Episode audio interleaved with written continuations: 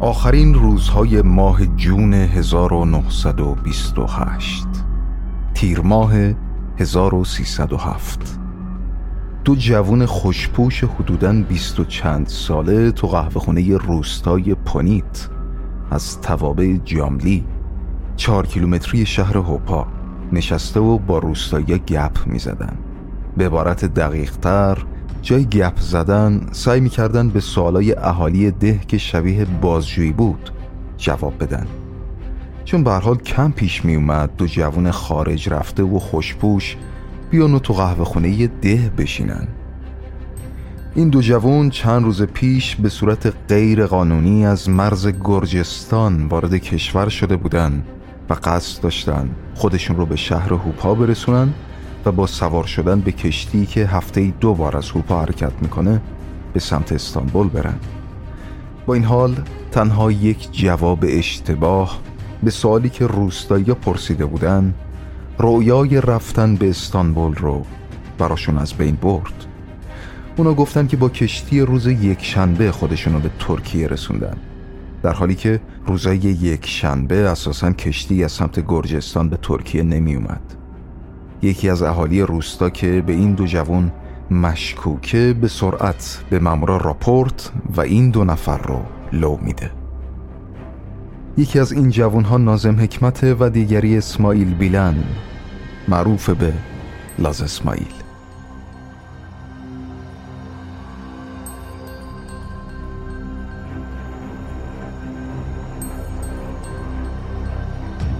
یک دوربین، یک نقشه و یک دفترچه یادداشت به زبان ترکی با رسم الخط فارسی عربی. از بازرسی بدنی مامورا بعد از دستگیری در روستای پونیت از این دو نفر کشف شد. در قسمت قبل هم گفتیم که همین دفترچه و شعر و دستخط برای معرفی اونها به عنوان مزنون به دادسرا کافی بود. دادستان هوپا با بررسی خط به خط دفترچه نازم حکمت شواهد کافی برای دستگیری نازم رو پیدا کرد. هراقلیت در مسکو فکر می کند یا اگه به خانش دادستان هوپا این جمله رو بخونیم میشه هر اقلیت در مسکو فکر می کند به هر حال این عنوان اسم شعری بود که چهار سال بعد نازم در کتاب رمان شعری با عنوان چرا بنرژی خودکشی کرد منتشر می‌کنه. این شعر رو با ترجمه آقای رسول یونان می‌خونیم و بعدها حتما سر فرصت در مورد این کتاب نازم صحبت خواهیم کرد.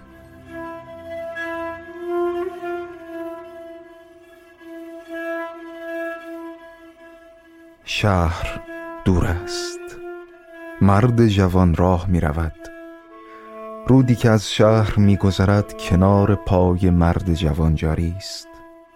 مرد جوان پیپش را از جیب در می آورد و دنبال کبریتش می گردد به آب جاری خیره شده به هراکلیت می اندیشد چه کسی می داند شاید هراکلیت در غروبی مثل همین غروب در پاییز سبز زیتونزاران روی آب خم شد و گفت هر چیز جاری تغییر میابد و این وضع غرق حیرتم می کند هراکلیت هراکلیت این رود شگفتانگیز است. در آینه موجهایش مقدس ترین بود مهر سکوت بر لب زده و هر سکوتی آبستن یک سعود است. مقابل این رود جوشان چه باید گذاشت هراکلیت؟ آیا می توان به آب جاری قفل زد؟ شهر دور است. مرد جوان راه می رود رودی که از شهر می گذرد کنار پای مرد جوان جاری است. مرد جوان کبریت را از جیب در می آورد و پیپش را روشن می کند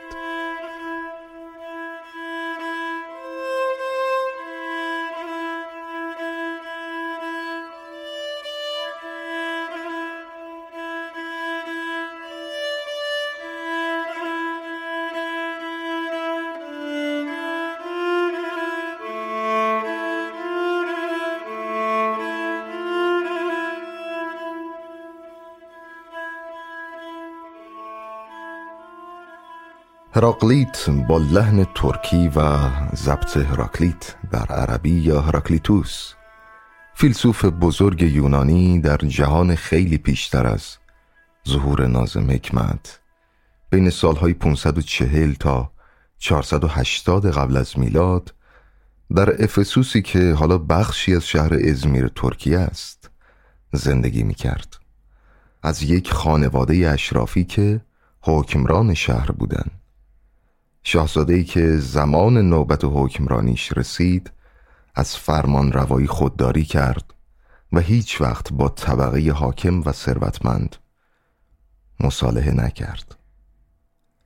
در واقع هراکلیتوس در یکی از یادداشت‌های مهم خودش میگه ای افسوسیان هرگز ثروت شما کم نشود تا پستی شما آشکار شود.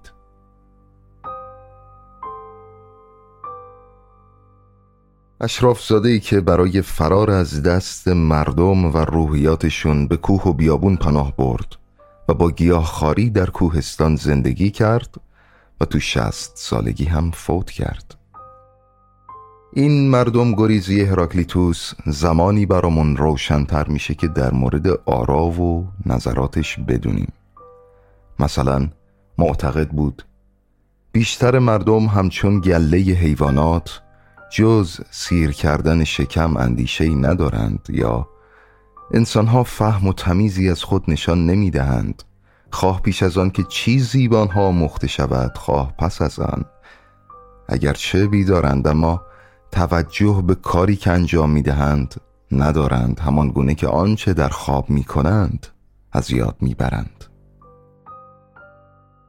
اگرچه هراکلیتوس به دلیل زبان مبهم و کلمات قامزی که به کار می برد به فیلسوف تاریک یا فیلسوف گریان ملقب شده اما فیلسوف دیگه باستانی به اسم لوکریتیوس معتقد بود که نادانان هراکلیتوس رو تاریک می‌خونن در حالی که برای دانایان یونان ابدا تاریک نبوده. با این همه هراکلیتوس فیلسوفی بود که عمیقا بر فلاسفه بعد خودش تأثیر گذاشت. به عنوان مثال سقراط میگه اونچه که می‌فهمم بسیار کامله اما مطمئنم اونچه که نمی‌فهمم کاملتره.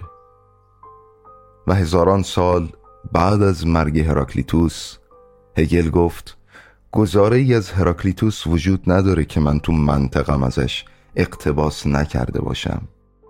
و خیلی ها مثل نیچه تو این زمینه با هگل موافق بودن. نمی‌خوام خیلی تو این مباحث فلسفی خرق شیم و در مورد این مسائل صحبت کنیم.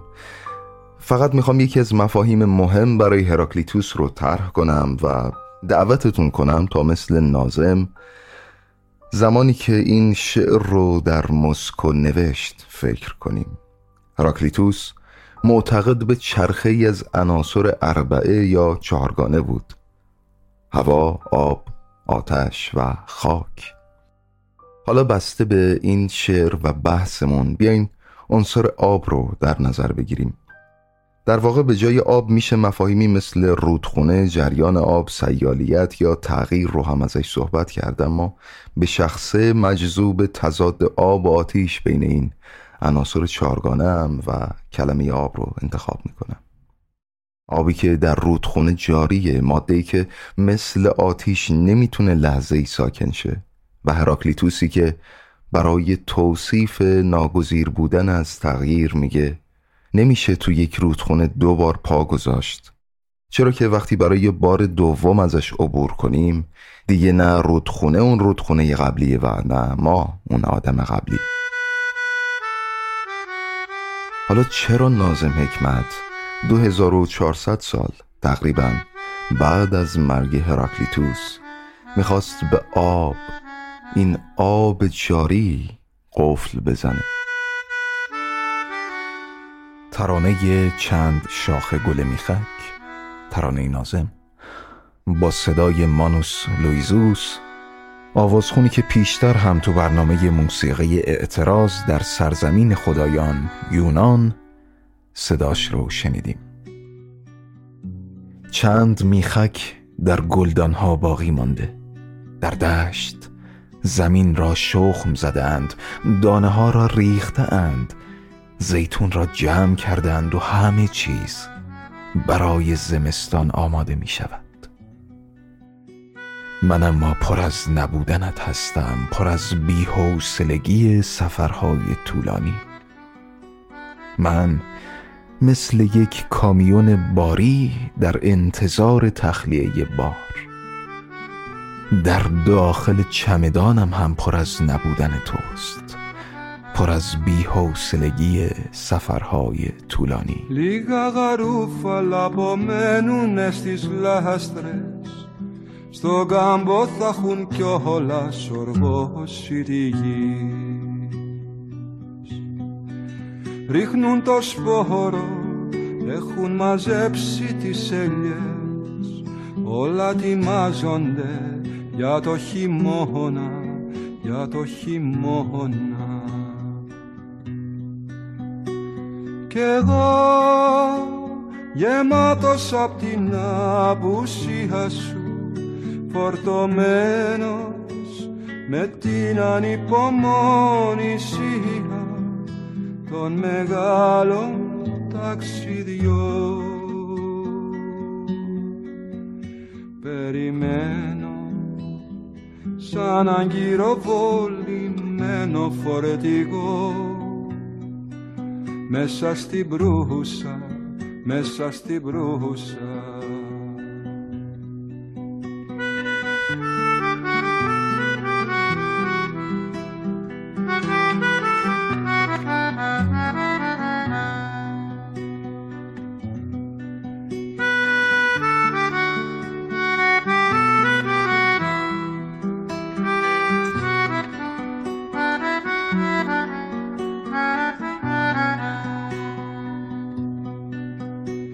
Κι εγώ γεμάτος απ' την απουσία σου Φορτωμένος με την ανυπομονησία των μεγάλων ταξιδιών. Περιμένω σαν αγκυροβολημένο φορτηγό μέσα στην προύσα nessas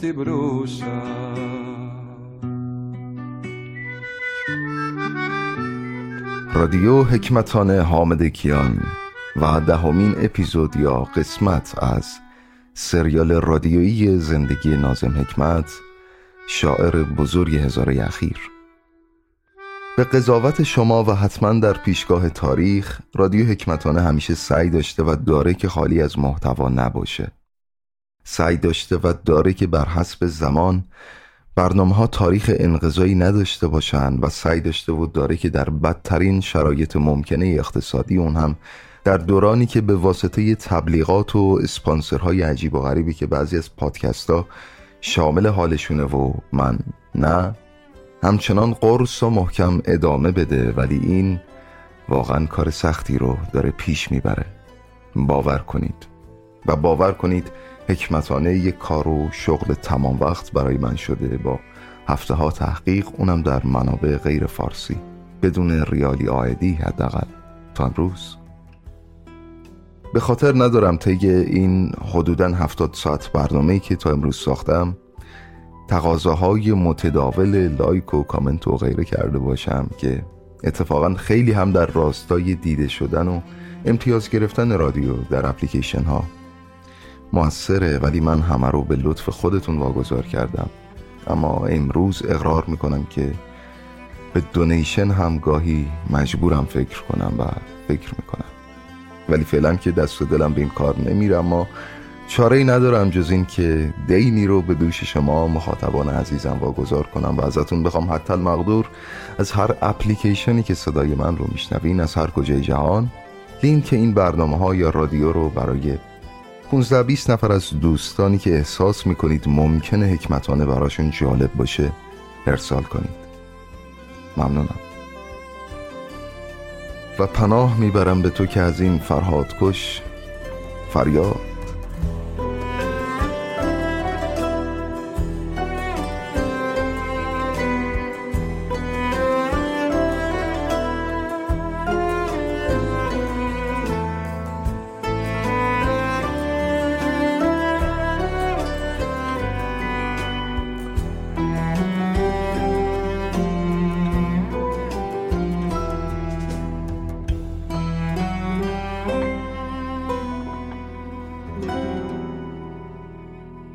شنیدیم که علا رغم اجرایی شدن یک ساله فرمان عفو عمومی که حتما شامل حال نازم هم می‌شد نازم در هوپا دستگیر و به زندان آنکارا منتقل شد. مطبوعات موضوع رو منتشر کردن و انتقادات شدیدی از دولت شروع شده. اونها زندانی کردن یه شاعر معروف رو با وجود اجرایی شدن یک ساله قانون عفو عمومی بیعدالتی محض می‌دونن. با این فشار مطبوعات دولت پا پس می‌کشه و نازم آزاد میشه. اون هم به استانبول میره و دوباره کارش رو از سر می‌گیره. با تمام این فعالیت های قلمی نازم اما دنبال کار بود. هیچ کجا کاری براش نیست نه ادارات دولتی نه خصوصی. پدرش حکمت بیک مدیر یک سینما شده ولی با این حال درآمد چندانی نداره خانوادش پرجمعیت بود. آخه بعد از جدایی از جلیله بازم ازدواج کرده و از همسر جدیدش هم چند تا بچه داره. بیاین به سراغ اولین مجموعه بریم که نازم در ترکیه منتشر کرد. 835 سطر. 835 سطر دفتری از اشعار زاده تجربیات نازمه که بعد از انقلاب حروف در ترکیه به حروف لاتین منتشر شده. به محض انتشارش تو سال 1929 توجهات زیادی رو به خودش جلب کرد. تیراژ چاپ دوم کتاب سه هزار نسخه رو نشون میده که با توجه به نرخ باسوادی در ترکیه طبق آمار دولتی که به 20 درصد هم نمی‌رسید طی اون سال 1929 و 30 این به حال موفقیت بزرگی محسوب می‌شد.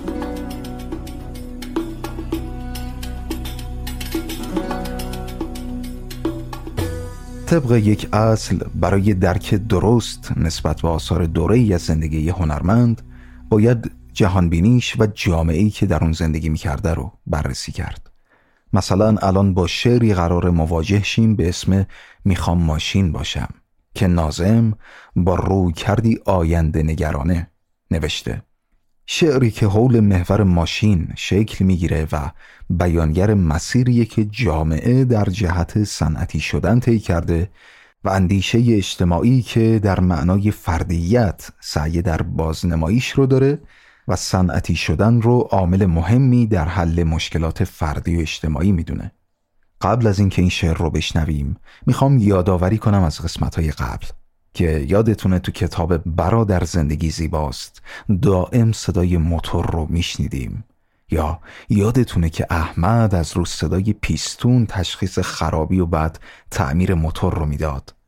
یا یادتونه اون شعر بینظیر بچه ها روزهای زیبایی را خواهیم دید که حضور موتور در واقع قایق موتوری چقدر پررنگ بود؟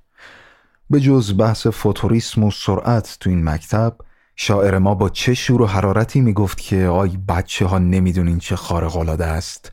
بوسه گرفتن تو 160 کیلومتر. سرعت؟ یا همین صدای ماشین تایپ که هر از گاهی میشنویم از ماشین های مورد علاقه نازمه. تموم اینها رو گفتم که فقط به اینجا برسیم. نازم عاشق ماشین بود. البته نه به معنای صرفا خودرو بلکه صرف ماشینیسم. تا جایی که می‌گفت دلم می‌خواست ماشین باشم.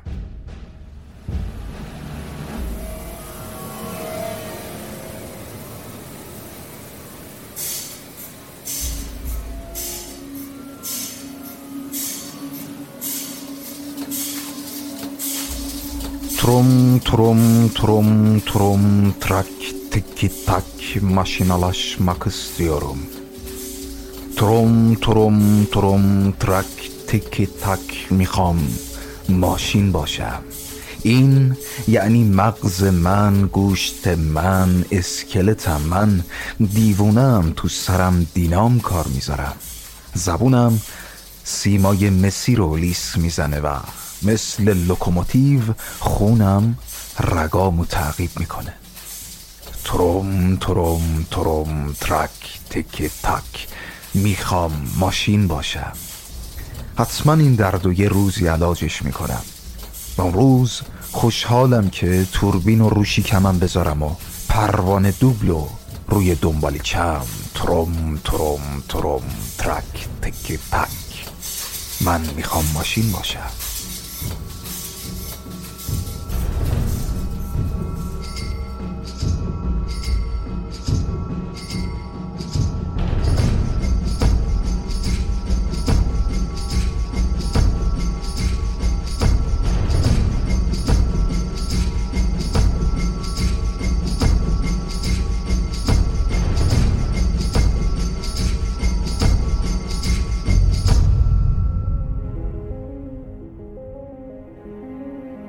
به سراغ یکی از مهمترین مجلات و نشریات تاریخ ترکیه بریم. رسیملی آی ماه مصور. ماه مصور ماهنامه ادبی ترکیه بین سالهای 1924 و 1931 منتشر می شد بنیانگذارانش زوج سرتل بودند سبیها سرتل و زکریا سرتل. سبیها اولین زن ژورنالیست تاریخ کشور ترکیه است. از خانواده یهودیان اسپانیایی مهاجر به استانبول و به همراه همسرش زکریا شروع به انتشار رسیملیایی کردند. زکریا سرتل هم از ژورنالیستای بزرگ تاریخ ترکیه است و همچنین از بنیانگذاران روزنامه هایی مثل جمهوریت و تان که در موعدش حتما به این روزنامه های مهم هم می‌پردازیم رسیملی آی در سالهای ابتدایی استقلال و جمهوری ترکیه ظاهری آموزشی و نوین داره. به چپ و کمونیسم متمایله که با انتشار یک مقاله از فردی به اسم جواد شاکر مدتی درش تخته شد.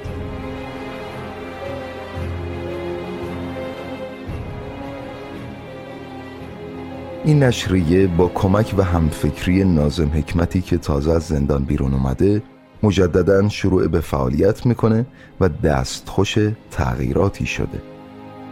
اما باز هم سال 1930 جلوی فعالیتش رو گرفتن. اگرچه در دوره های بعدی تلاش هایی برای فعالیت مجددش صورت گرفت اما موفقیت آمیز نبود.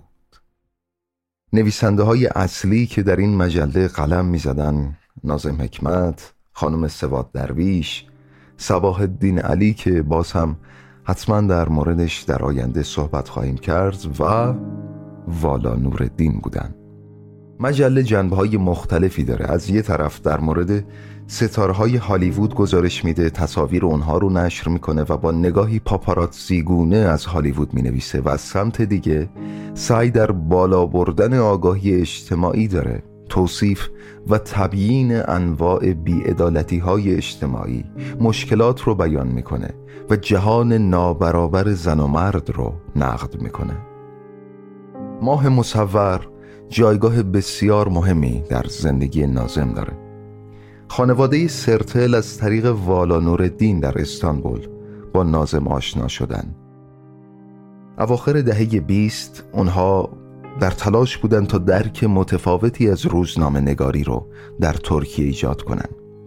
نازم بدون استفاده از نام خودش مقالات آتشینی می نویسه و با راه اندازی کمپینی با عنوان ما در حال شکستن بوتا هستیم آتیش یکی از مهمترین بحث ها و چالش ها رو در تاریخ و ادبیات ترکیه شعله ور می‌کنه.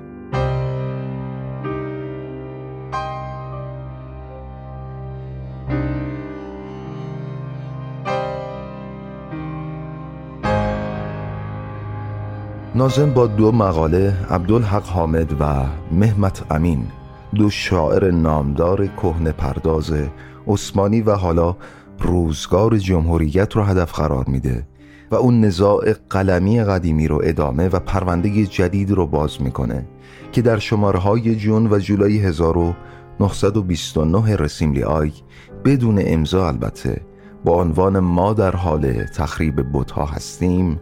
پوتلاری کیاروز مقالاتش رو منتشر می‌کنه.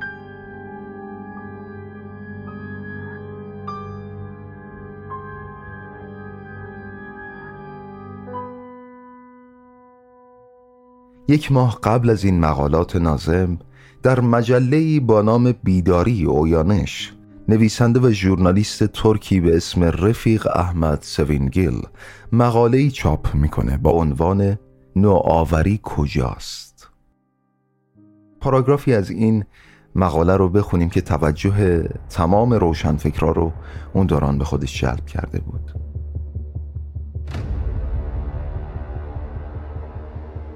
جمهوری خواهان معتقدند که تاج و تخت و تمام ایدئولوژیش را سرنگون کردند. حال اگر این بود این سلطان این دستگاه خلافت و ایدئولوژی آن همچنان بر تخت قدرت بنشیند پس مهلت و فرصت برای جمهوریت وجود ندارد. وظیفه جمهوری سرنگونی تاج و تخت است. انقلاب کبیر فرانسه این راه را بر ما هموار کرد و امانوئل کانت نیز چنین باوری داشت. اگر پادشاه ملکه یا سلطان تقدسی ماورایی بپذیرند پس جمهوریت به چه معناست؟ توده مردم توانایی خودگردانی را دارند. معابد ما کارخانه های ما هستند. ما کتاب ها را جانشین بوت ها کردیم. کتاب هایی که در آنها علوم اثباتی و مادی تکاملی وسیع را برای بشریت آماده کردند. زندگی پسا جمهوریت تغییر کرده و هر هنری که در برابر این تغییر مقاومت کند از بین خواهد رفت. در ادامه این مقاله رفیق احمد سوینگیل خواهان افزایش ساخت کارخانه ها افزایش تولید و شلوغ شدن شهرهاست. ونگار در حالی که در مقالهش از شیوه جدید زندگی دفاع می‌کنه از سبک نوین زندگی که در کارخانه ها به جای معابد شکل خواهد گرفت بیخبره. و بیخبره که هر نسلی بوت خودش رو می‌سازه و اون رو میپرسته و طبیعت آدم انگار در تمام طول تاریخ تا همین امروز همین بوده.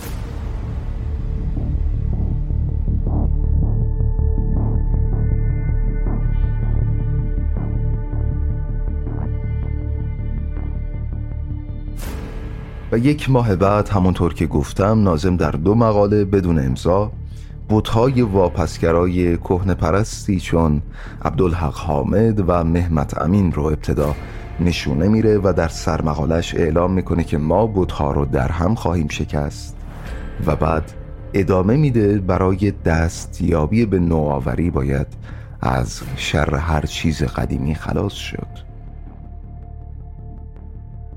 این ماجرا ادامه داره. در سمت دیگه یکی از ادبا و رمان نویسان ترکیه از مورد اعتماد ترین افراد برای ترک و اسمت اینانو که سالها در نظام سیاسی عثمانی در فرانسه و سوئیس زندگی می‌کرد به نام یعقوب قدری در یادداشتی شدیدترین واکنش رو به این مقاله نازم داره و نویسندگان رسیملی آی رو با عنوان کمونیست های خیانتکار کور جزمندیش یاد می‌کنه. و نازم و والا نوردین رو با این عنوان خطاب می‌کنه که اونها دو مردی هستند که از وزارت آموزش پرورش کلاهبرداری کردند بعد از ترس دشمن در طول جنگ استقلال با پولهایی که دزدیده بودن از دریای سیاه گذشتن و به بلشویکا پیوستن. ماجرا ادامه داره. نازم تو شماره بعدی رسیملی آی از یعقوب قدری که در دوران جنگ در سوئیس با پول متعلق به مردم ترکیه زندگی می‌کرد انتقاد و در شعری اینطور پاسخ میده که منی که جای دستبند طلا دستبند مجرمان به دست بر گردن پرمویم قالب صابون کشیدم از تهدید تو خواهم ترسید. و در ادامه شعر میگه از جیب اجساد دزدیدن و ژاکتی قهوه‌ای خریدن شغل توست در هوای کوههای سوئیس.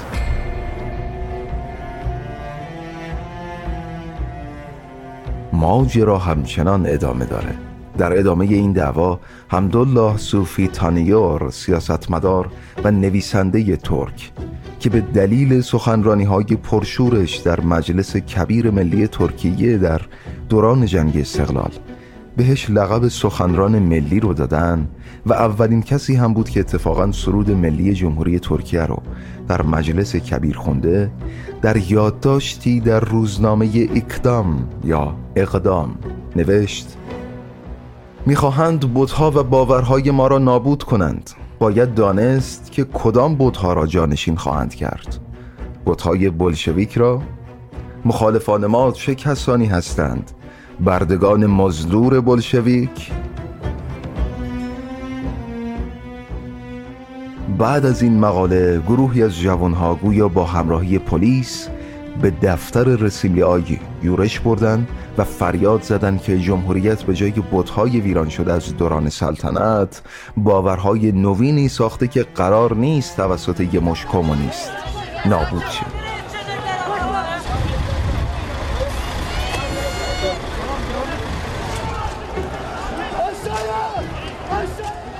اما نازم بعدها در بیانیه بعدیش برای آروم کردن این جوانها نوشت هر تغییر اجتماعی مستلزم تغییر در ساختار ادبیات و این رو نباید با تبلیغات حزبی اشتباه گرفت. حدود یه سال بعد از این جریانات نازم توسط عبدالحق حامد و همسرش به چای دعوت میشه. عبدالحق قصد داره به این درگیری پایان بده و خطاب به نازم میگه ما بتهای عثمانی رو نابود کردیم و تو قرار ما رو نابود کنی. نازم هم جواب میده که مخالف هنر شاعرای قدیمی پرداز نیست بلکه فقط مخالف جنبش بودسازی و مرید پروریه که شاعر علم کردن. این حکایت و ماجرای حدود 90 سال پیش کشور همسایه ماست. نمیدونم الان از این مرید و نوچه پروری فضای شعر بیبار امروز خودمون خبر دارین یا نه Fevkalade memnunum dünyaya geldiğime. Toprağını, aydınlığını, kavgasını ve ekmeğini seviyorum. Kutrunun ölçüsünü santimine kadar bildiğim halde ve meçhulüm değilken güneşin yanında oyuncaklığı Dünya inanılmayacak kadar büyüktür benim için. Dünyayı dolaşmak, görmediğim balıkları, yemişleri ve yıldızları görmek isterdim. Halbuki yalnız yazılarda ve resimlerde yaptım Avrupa yolculuğumu. Bütün ömrümce mavi pulu Asya'da damgalanmış bir tek mektubu almadım. Ben ve bizim mahalle bakkalı ikimiz de kuvvetle meçhulüz Amerika'da. Buna rağmen Çin'den İspanya'ya, Ümit burnundan Alaska'ya kadar her mili bahriyle, her kilometrede dostum ve düşmanım var.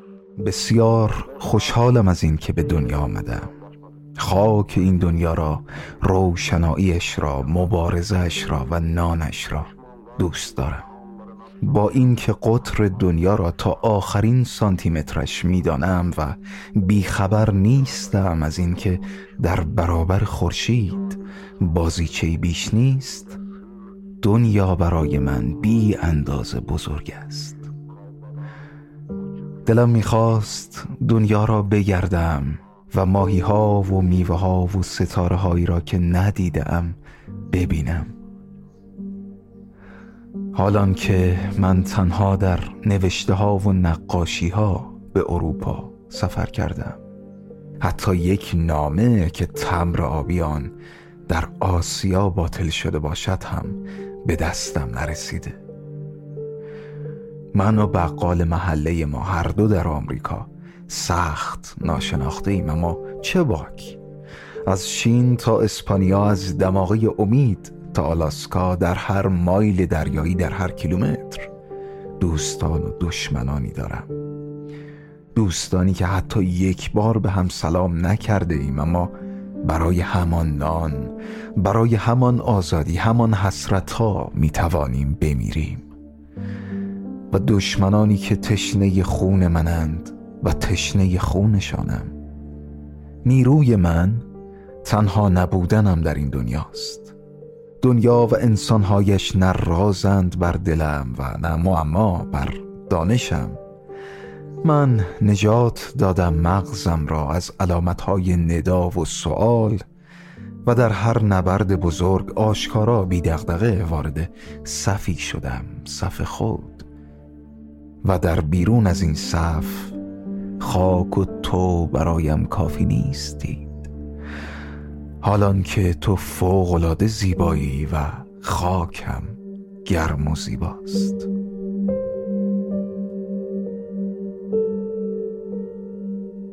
ترجمه آقایان جلال خسرو شاهی و رضا سید حسینی. برای اولین بار طی یک حرکت ابتکاری نازم اشعارش رو روی صفحه ضبط کرد. حالا شعر نازم با صدای خودش بین علاقه مندانش دست به دست میشن. در کتاب کجاست دستان تو آقای احمد پوری داستانی رو به نقل از سرتل روایت می‌کنند با این عقیده و رأی به حق که میشه در واقعیت این روایت سرتل شک کرد چون شواهد کافی بر این مدعاش وجود نداره. اما من یه منبع دیگه پیدا کردم که می‌تونه به نوعی معید روایت سرتل هم باشه. اون هم از هیفیزی توپاز ژورنالیست و سفرنامه نویس ترک. همچنین نویسنده کتاب هوا چون سرب سنگین است. رومانی روایتگونه در مورد زندگی نازم حکمت. حالا این روایت چیه؟ داستانی که نشون از شناخت و احترام آتا ترک نسبت به شعر نازم داره.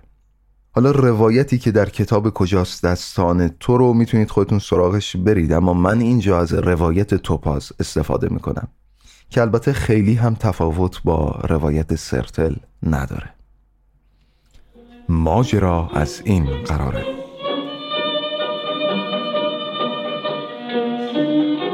آتاتورک زمانهایی که به استانبول می اومده تو قصر دلم باغچه اقامت می کرده و بیشتر اوقات خودش رو با هنرمندان میگذروند. تو مهمونیهاش اغلب آوازخونهای معروف اون دوران کسایی مثل افتالیا دختر دریا دنیز کز افتالیا حضور داشتن. همین خواننده ای که صداش رو میشنوید.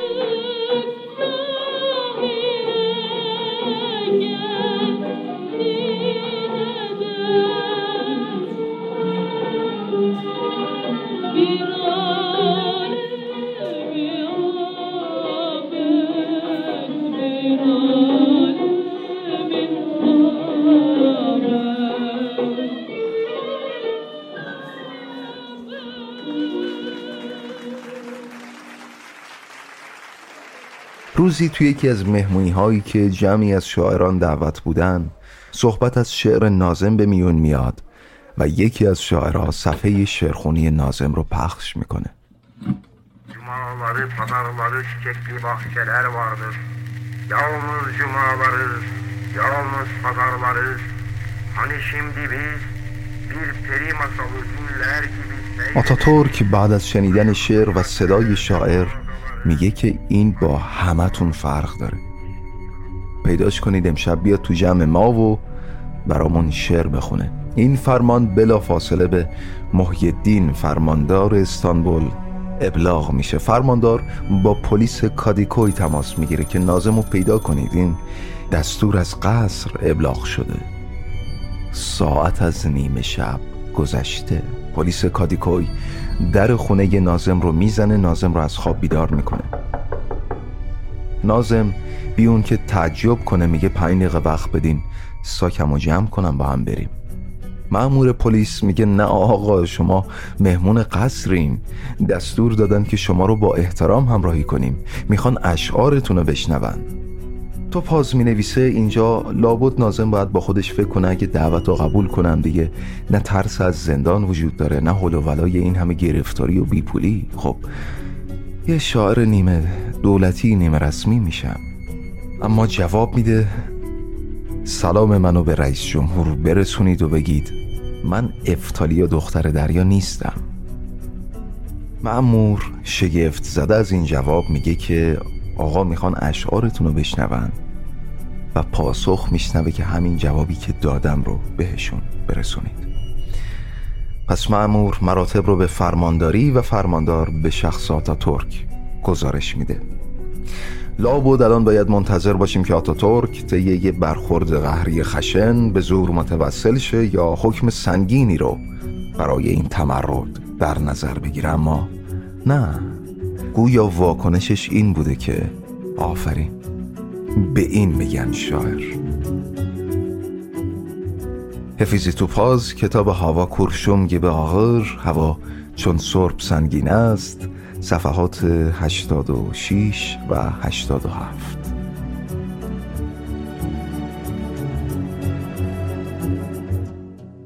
حالا به وجه دیگه این تقریبا افسانه می‌خوام نظرتون رو جلب کنم.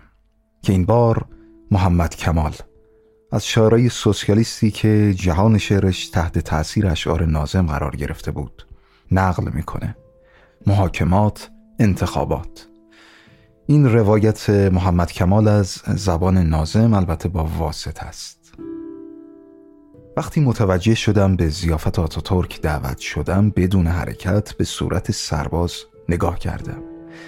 انگار یه فکری مثل برق از سرم گذشت. اگه منو سر یه میز با آتاتورک ببینن افسانه شاعر انقلابی که سالها در موردم میگن یهو دود میشه و از بین میره. پس به سرباز گفتم برادر واسم افتخار بزرگیه که به سفره پاشا دعوت شدم اما متاسفانه درد سیاتیک دارم و نمی‌تونم جایی برم. لطفا بهشون بگین که منو ببخشن. طرف رفت و من فکر کردم که حرفای منو با آتاتورک منتقل کرده. نگو پشت سرم داستانی ساختن که انگار گفتم دوست من در اشتباه زدی اینجا خونه افتالیا نیست. مگه عقلم کم بود که انقدر بیادبانه؟ جواب دعوت بزرگترین قهرمان جنگ ملی استقلال رو بدم و در مورد هنرمندی اینطور صحبت کنم.